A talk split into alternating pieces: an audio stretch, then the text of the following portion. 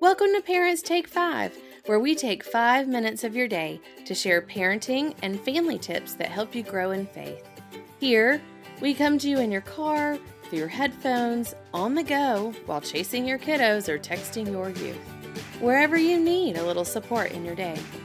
I'm Jen Evans, currently serving as Associate Pastor for youth, young adults, and families with young children at Second Presbyterian Church in Little Rock, and your host.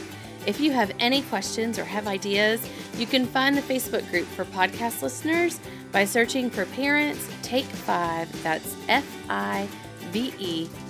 And the same is true for Instagram. With that said, I hope you enjoy this moment of sanity and growth catalyst. Don't forget to subscribe to my channel for more tidbits on the fives.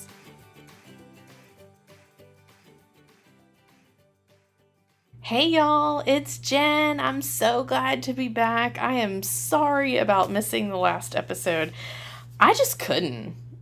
I was done, emotionally exhausted, and while typically this podcast brings me great joy, I was just done that week. I just, I just couldn't. I'm sorry.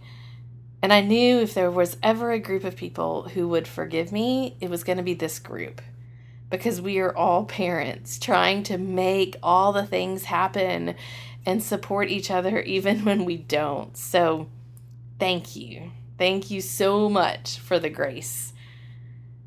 So, today, I want to share that we are doing formation hour and worship virtually at our church. Side note, it's really strange being home on a Sunday morning as a pastor I just I don't even know what to do with that. It feels so weird going to church in your pajamas. So, anyway, Sunday school is fairly easy to make happen in our house. Everyone just hops on Zoom and either leads or participates at their staggered time. Worship, however, is proving to be different. Do we let them play with their toys while we all listen? Or sit like in a chair or on the couch and worship. I know that worship is participatory. I know that God is the audience. I, I know. And I really wanted them to sit and play with normal worship friendly items and to be engaged like normal. But we're not in a normal time. It's not normal. It's proving to be quite the challenge. Instead, I get lots of whining, whining about everything around worship and our time together during worship. It is 10,000 times worse now than it was ever in the church house. They enjoyed church when we were in the church building.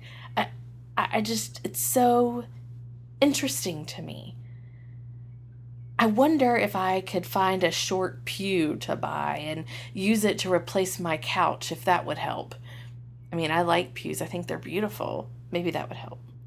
I know that I'm not alone in this struggle. I hear it from many of you. It's happening, it's happening all over. We're all struggling. So I thought about this, and I thought about my man, the Apostle Paul. Sure, he wrote some ideas around theological issues, but Paul is also giving us advice and instruction and encouragement for living. Paul wrote letters to congregations in scripture, you know, letters to Romans and Corinthians, well, times two, and Galatians and others, many of which he wrote from captivity or prison. So he was still doing ministry while being confined, but his letters, his letters were so cool. If you look at them, they have a form that's fairly standardized and used for all of his letters to congregation that he connects with, except he adapts them.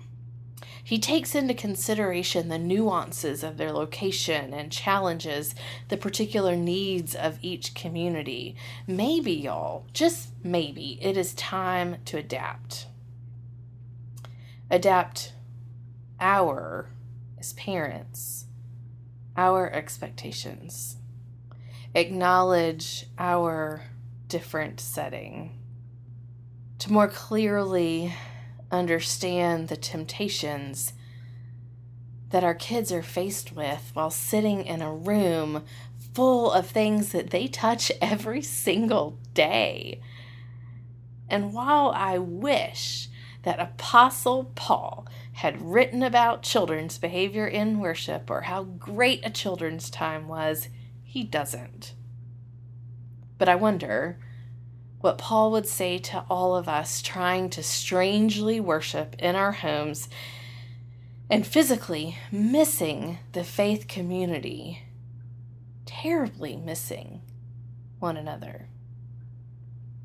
I wonder if we would have heard something like what he wrote in the second letter to the Corinthians, which says, But as you excel in everything, in faith, in speech, in knowledge, in all earnestness, and in our love for you, see that you excel in this act of grace also. So, you've heard it before, people, from me about extending grace, extending to one another, extending to ourselves. But today, I especially want to remember maybe we should extend a little bit of grace to our kids, to our children, to our kiddos. This is hard for them too.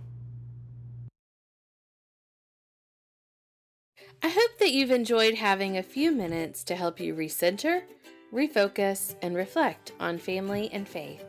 As you think of questions or ideas that you'd like for me to explore on the podcast, check out Instagram and the Facebook group to reach me. I hope that you'll take five with us again.